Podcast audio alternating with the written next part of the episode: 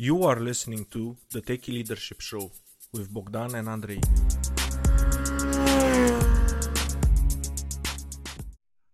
Hello and welcome to the Techie Leadership Show. Today with me I have Reuven Lerner.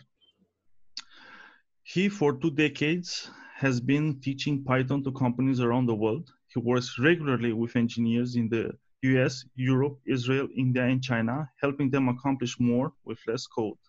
Plus, he has a PhD in learning sciences. Hi, Reuven. How are you? Hi, doing great. Thanks, Andre, for having me on. Uh, it's my pleasure to having you on. Uh, do you want to add anything else to your introduction? Uh, look, I've had a long sort of journey in getting to where I am now in terms of training. Um, I wasn't okay. always doing training, but now that's really like what I concentrate on. And um, so while sort of day to day I'm doing corporate training, I'm also increasingly going into online stuff, uh, whether it's online video training or exercises or books, trying to sort of reach as many people as possible to help them with their careers awesome. and uh, improve their their ability to do what do their jobs.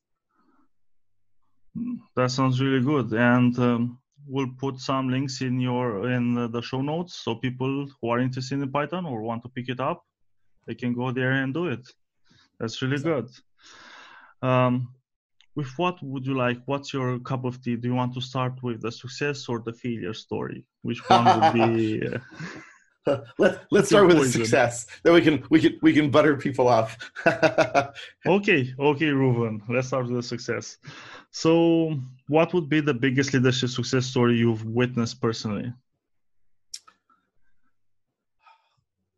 Look, so I'll, I'll, divide that into two parts. In terms of biggest leadership right. success I've seen, I've witnessed, it wasn't actually me doing any sort of leadership. But when I was uh, when I was first starting off, I, I worked at HP and then I worked at Time Warner.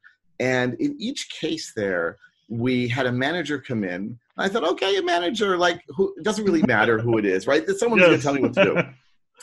and in both cases, I was blown away by how much one person's leadership, tone, caring for their employees um, really shone through and, and was such a stark contrast with managers that I'd had before, let's say when I was in university and working part time jobs or summer jobs. Um, they really tried to make us feel part of a team, that our team could succeed, that each and every one of us uh, was invested in the success, and also when things weren't going so well, that uh, you know that, that we all wanted to work together so when it came time for me to pull together a bunch of people and start working in my own company i tried as much as possible to, to sort of emulate what they had done. I would thank people for what they were mm-hmm. doing. I would ask what i could do to sort of remove any roadblocks.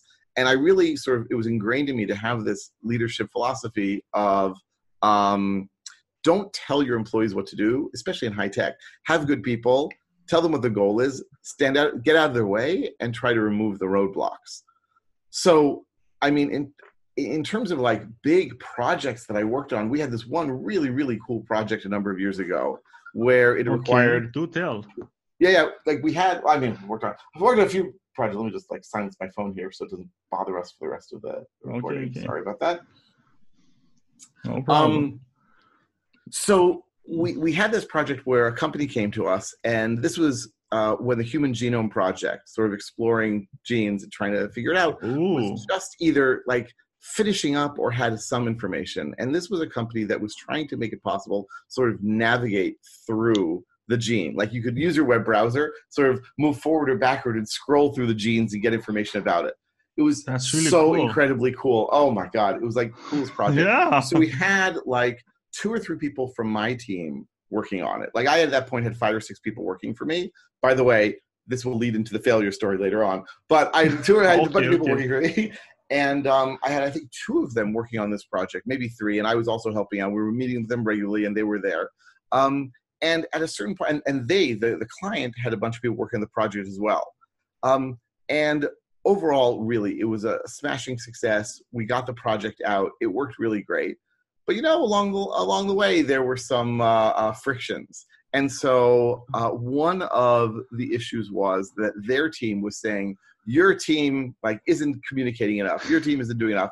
And my team would say we're waiting for like each team said that we're waiting for the other yeah, one. Yeah, blaming each other. Like Exactly, exactly. So, in, in what I would definitely say is one of my great management success stories, I said, tell you what, folks, I say, and I know this is going to sound like obvious nowadays, we should just use a bug tracker. And then we will know exactly oh. which bugs have been filed when by whom. And you didn't have to point fingers because it was very obvious from the timestamps in the bug tracker who had filed what when and who was yes. slacking off and who wasn't. And within days of installing this, the complaints stopped completely and the things started to flow once again without any pointed fingers.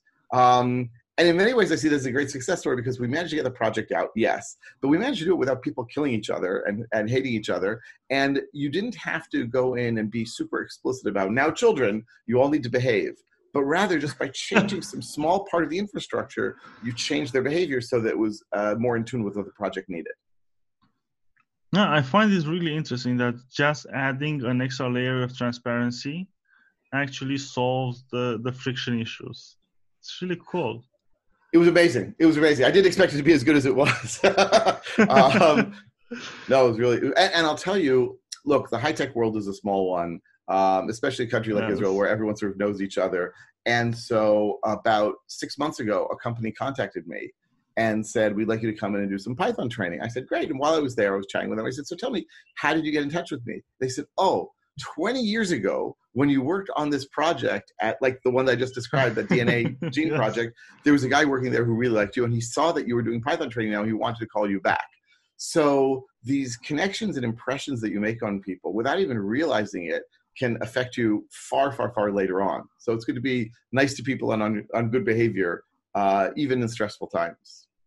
Oh, Reuven, you're so right. Like even globally, the IT scene is not that that big it's really That's easy right. to forge a name for you and you can make it positive or you can make it negative um, especially right. if you want to have like a, one of those uh, shooting star careers and really grow into something amazing with your career then you have to be more strategic about what you do and make sure you you leave a positive uh, image behind you absolutely absolutely and I like I like um, the fact that you learn from uh, from your the pre- the good managers you had before at HP and Warner, and especially you, you took the lesson of removing roadblocks and how. Uh, right, and and I'll, I'll even say important. like oh, sorry. Look, I'll say like my, my, my wife is not in high tech at all. She's a, a curator at a gallery that's part of a larger nonprofit and they've been having uh, thanks to the whole uh, coronavirus thing you know everyone's having financial issues and management issues and so forth yes and we've been talking about like their management and how it is and is not working effectively and sort of I've been able to bring up some of these examples of what I learned uh, with with her as well, and you know, we've been able to brainstorm about what she can and should do um, with with the other awesome. staff. Um, ho- hopefully, it'll work out well. I will as well. Uh, management and leadership is it's mostly the same in all fields. It's, it's the more I talk to people, the more I feel like it's it's an ingrained humane human skill that you have to have, and you have it even if you want or not, because in any if there are more than two people or just two people one is going to be more of a leader one is going to be more of a follower and then they it can shift and change depending on the circumstance but it's always this dynamic. So everybody has something to say about it because you experience it on a daily basis. Yes. Yes. Very true. Very true. And with that in mind, and you said like uh, your success story segues into the the failure so look, one. So I'll tell you. For, first of all, I remember when I started my company, um, and I had some issue with a client, and my accountant at the time said, "Boy, if I had all the money that I lost due to mistakes and failures, I would be an extremely rich man." And you know what? Um, same here. Same here. Same here. Like that's it, it's unfortunate, but everyone sort of has to learn certain lessons the hard way and the long way. Um, and you know, we can try to teach each other, and we can certainly certainly have gaining sense from others. And so, among my many mistakes was um, not understanding the sort of person I was and the sort of business I wanted to run. So, as I like to tell people, when I first started my consulting company, I got to Israel in 1995 from the US. I, I decided right away to start consulting. I actually started consulting for Time Warner, and you could think of them as sort of like the investors in my consulting business. So I was able to grow it. And then, as I mentioned, um, I had about Oh. five, six people working for me. And I had this vision of the Lerner consulting towers, you know, rising high over this, you know, Ah. the skyscrapers of Modi'in, um, like that we could see the, the, the Mediterranean from here. And then in the year 2000, um, the bottom dropped out of everything, right? There was this whole Yes. dot com implosion, massive recession worldwide. And instead of the phone ringing off the hook nonstop, uh, the with new clients and new things to do, the phone was ringing off the hook nonstop with clients saying either we're not going to be paying, or we don't want your people anymore, or we don't want projects anymore. Um, and it was very, very difficult, and I had to start laying people off. So first of all, I discovered what were the sorts of people I wanted to hire and fire. Like, what were those people I should have hired originally? That some of my staff um, might have been technically very astute, but they weren't easy to work with. Not for me, and certainly not for my clients. And so I realized, okay, like if I'm laying them off now, they're clearly the first ones to go. But in the future, I'm not going to hire people like that again. Um, I also realized that while I love the idea of helping people, teaching people, mentoring people, hiring students not a good idea. Um, be, just because of sort of the, the kind of work that I do and the way that I work. Um, hiring students is generally a great thing, but it's not appropriate for everyone. And then we really were in pretty dire financial straits, truth be told, because I had to pay all these salaries. I'd rented an office. I had all these expenses. It was very, very hard. Um, and in the face of that, I had to like be decent to my my employees, the remaining ones, lay them off nicely, pay salaries, benefits, and everything. So first of all, um, like that taught me a lot about how I want to structure my company. That I'm not interested in having a huge consulting company. I'll have a small one. And nowadays, truth be told, it's just me. And I'm very happy doing the training on my own. And I don't even have any interest in having other people work for me. But it took that sort of crisis to teach that, to be that lesson. The other thing is, um, uh, you know, sort of considering, uh, you have to, again, be nice to people. I could have, um, if I really wanted to be a you know a jerk about it, I could have said to my employees, "Well, we haven't been paid by these companies, and so I'm not going to pay you until I get paid by them." Um, Uh, but that's not what I did in the end. Uh, I, you know, I paid them, and I sort of you know dealt with the banks and so forth. And looking back, I'm really proud of how I I, I- I did that. Uh, but it wasn't always easy, and I wasn't always uh, doing the right thing, and I wasn't always um, sort of negotiating things among my employees in the right way. But again, these are things you sort of have to learn, have to learn over time. Um, yeah, and like, and I'll even say like there was one guy who I kept on, like the final employee I kept on, uh, who just sort of disappeared one day. Um, and it's like weird. Yeah, like like like I mean, not like disappeared, like kidnapped or something, but like he didn't show up to work. And my clients, I was abroad at the time. My clients called and said, "Where is he? What's going on with him?" And I didn't know I was abroad. Uh, so in the end, like he just sort of mysteriously left my office. He sent a friend to like pick up his stuff. And uh, the irony is that 20 years later, we're actually in touch again, and we're having we have a good relationship. So uh, even though then I would have counted Nice. as like this weird weird management failure of like what did I do to deserve this sort of behavior from this guy? Um, you know, time heals all wounds, and so we seem to be doing okay now. Um, and I, I think overall, then one big lesson I've learned is even when things look like they're terrible, even when things feel horrible, you can still get lessons from them, and you can still then apply those lessons in the future. And having that sense of it's not the end, things will get better. You can learn from this uh, is an important attitude to have throughout, whether you're dealing with people or just running your business in general. yeah and actually when you you have to do take tough choices and make tough choices that's when you actually which are either direction you go it's it's not going to be great. You realize it's not going to be great. That's when you have like the opportunity to grow and learn all kinds of things about yourself and about the world and about business in general because business it's not always nice. It's not uh, always smooth and rising up and uh, ending up on the top of the world. It's it's more an ebbs and flows That's right. Absolutely. Absolutely. and with all your experience what would be your leadership philosophy it's like I said before, get like find so so years ago, years ago, I'll, I'll sort of expand on this. Yeah, there's this guy named Guy Kawasaki who was one of the original people working on the Macintosh team, and he's written all sorts Yes. of books about leadership and so forth. And one of the things he wrote, which has really stuck with me, is that A players hire A players, and B players hire C players. Be- So if you're really good, you should hire really good people. Don't be afraid of your staff. You want to hire people who will be better than you at doing what they do, who can like, you know, so I was maybe managing programmers, but I wasn't doing day-to-day programming. So I should have found people who were amazing developers. And if they were better than I was, that was okay. And then nurture them, help them, help them to learn, help them to grow, encourage them to read, take courses, go to conferences, because they will appreciate it. Um, I had an employee recently who was approached, he told me after the fact, multiple times by other companies to go work for them. And he said, No, I am enjoying my work so much more with Reuven because of how he treats me. I don't want to change, even though they would have given him a better salary. Um, I mean, I don't think he was just saying this to like make me feel good, although it did make me feel good. But if you treat your employees well and decently and honestly, it, it will reward you and your company as much as it helps them. Oh, that's for sure. And that's that's one thing that uh, it's it's common and unfortunate is like because you come from uh, from developing or doing the stuff, and then you get promoted to management, and then you have to take your um, personality and your ego out of it, and not be envious of somebody that might be better at, at it than you were, ever were.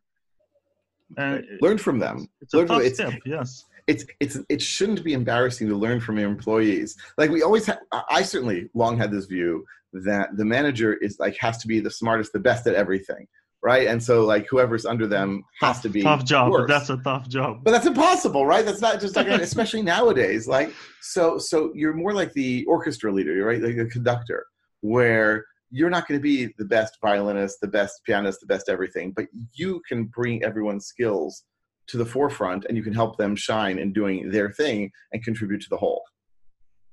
Yeah, and you know a little about each piece, so you can you can see bottlenecks and what you, what you can help them and understand their their problems. So you're not.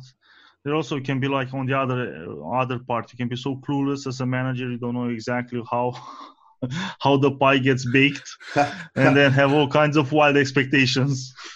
So, two things on that front. First of all, uh, I remember there was a Dilbert cartoon years and years and years ago where, like, they pointed out that the less you know about something, the like the, the easier it is. I put easier in quotes there to estimate how long it'll take. right so so like you know if, if you don't know how long it takes to write software then you'll say oh this should only take a week and i've certainly had clients over the years say to me oh like you know uh, this is only a week's worth of work right it looks just like such other sites just copy what they do and it should be easy and they don't understand the Oh. intricacies of the, the work that's involved at all um yeah yeah yeah i mean like so uh there's something else i want to say. I can't remember what it is right now but uh but but but yeah.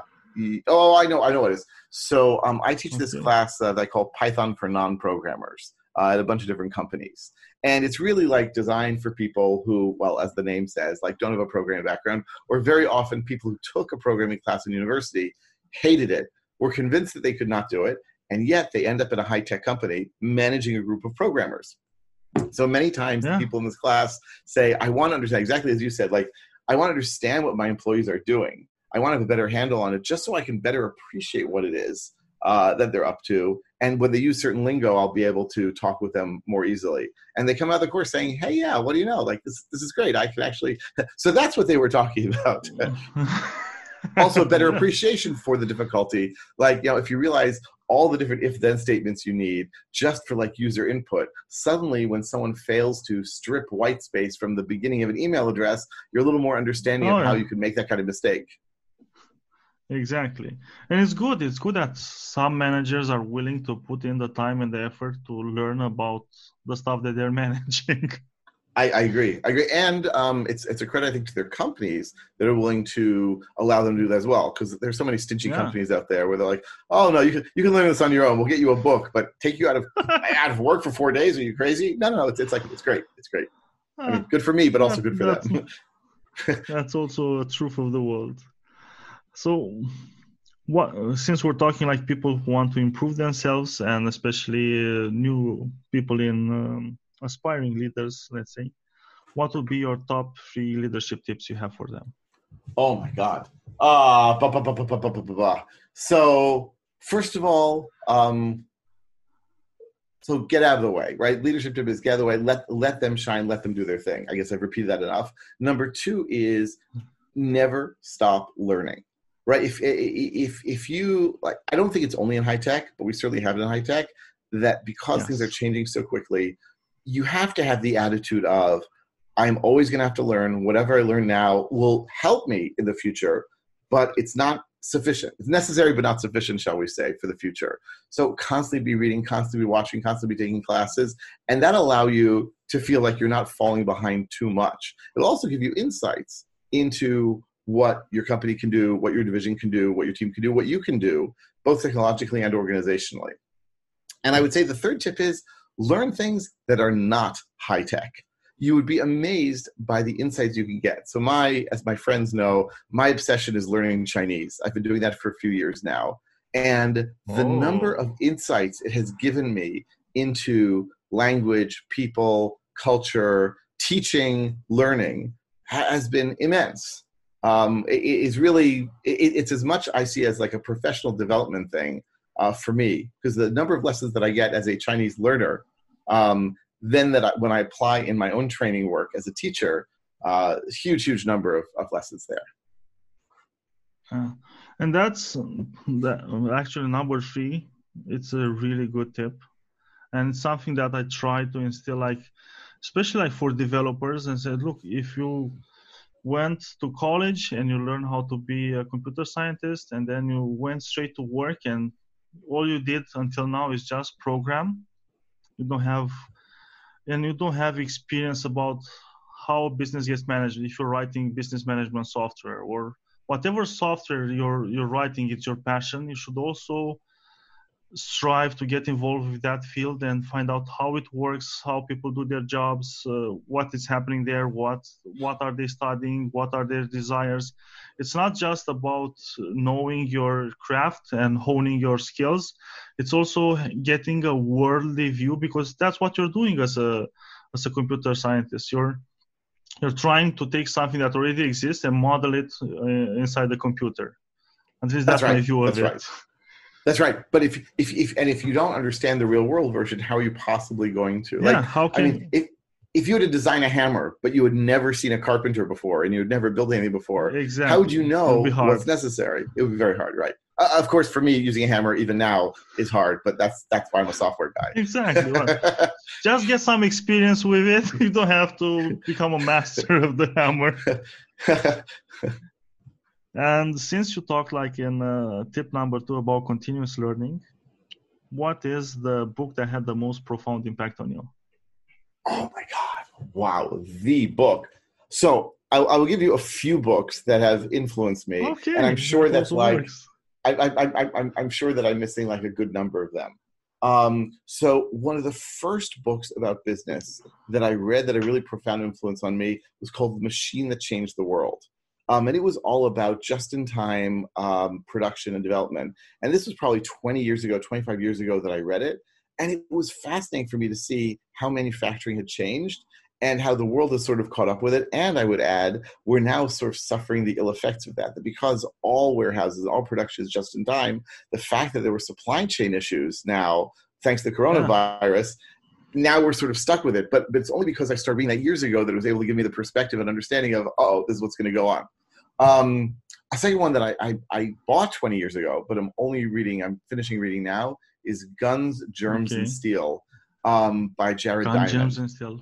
Okay. Amazing, amazing book. And he basically asks the question um, why are certain societies poor or certain areas of the world poor and why are certain ones rich? He says it basically is because of what happened in those places 10,000, 20,000 years ago. Um, and that these geographical. Okay issues led to cultural issues. The cultural issues led to political and technological issues, and then that sort of uh, you know played itself out.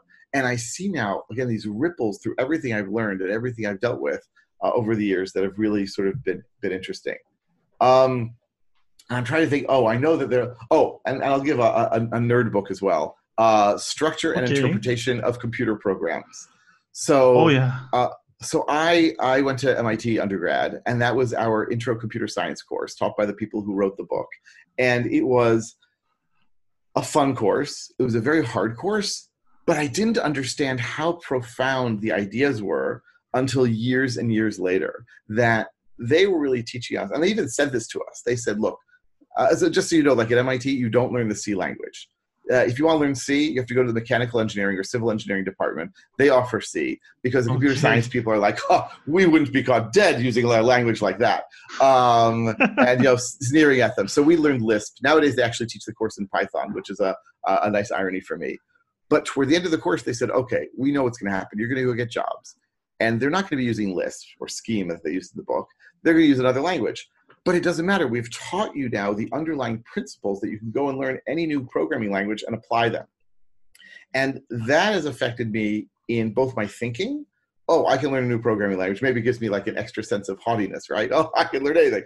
But it oh. also means that when I go to teach, I try to teach the underlying principles that pull things together so that people will see all the language, Python in this case nowadays for me, as part of a greater whole and a consistent design rather than as just, oh, I'll try this and try this and try this. Oh, you know, I'm going to need one more book, one more book because okay, I just read more. it and it is so stunningly good. So um, it's called The Passion Economy by Adam Davidson. Everyone, oh, everyone nice. in business should read this book. Oh my god! And I'm not just saying this, sucking up to him because I'm interviewing him tomorrow night on my podcast. Um, I'm saying I, am so giddy because I'm going to get a chance to talk to him. So he's been a, a, business and economics reporter for 20, 30 years now or so, working for National Public Radio and the New York Times, the New Yorker. He writes beautifully and brilliantly. He's been doing podcasting, but he basically set out to find out what makes businesses succeed and what makes them fail. And he talked, and, and, and he, he's decided that um, what he calls the passion economy, that nowadays, if you want to succeed, you should be, you should sort of define your own niche, define something that makes you unusual. Opening up a bakery anyone can open a bakery but opening a bakery yeah. that's special in this way that specializes a certain kind of bread or a certain kind of pastry that's going to make you stand out. And if you're passionate about uh, really perfecting your craft being like the biggest fish in the smallest pond you could really do very well for yourself.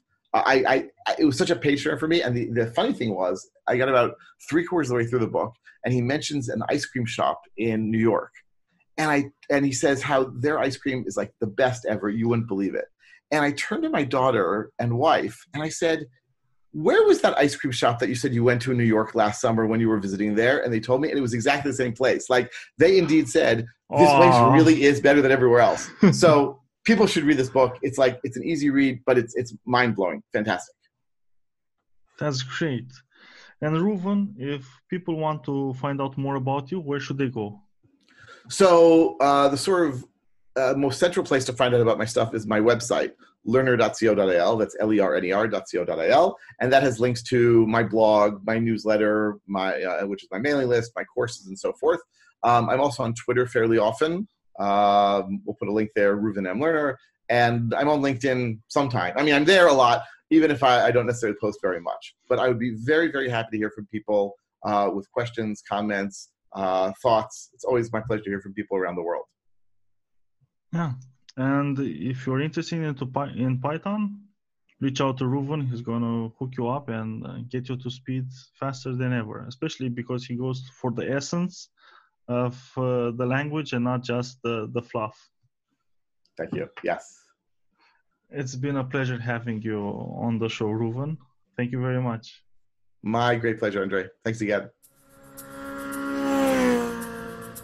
That was today's episode. Tune in daily. Rate, like, subscribe, and share, please. Oh, you can find further info and materials in the show notes on techyleadership.com, including links to the guest book recommendations.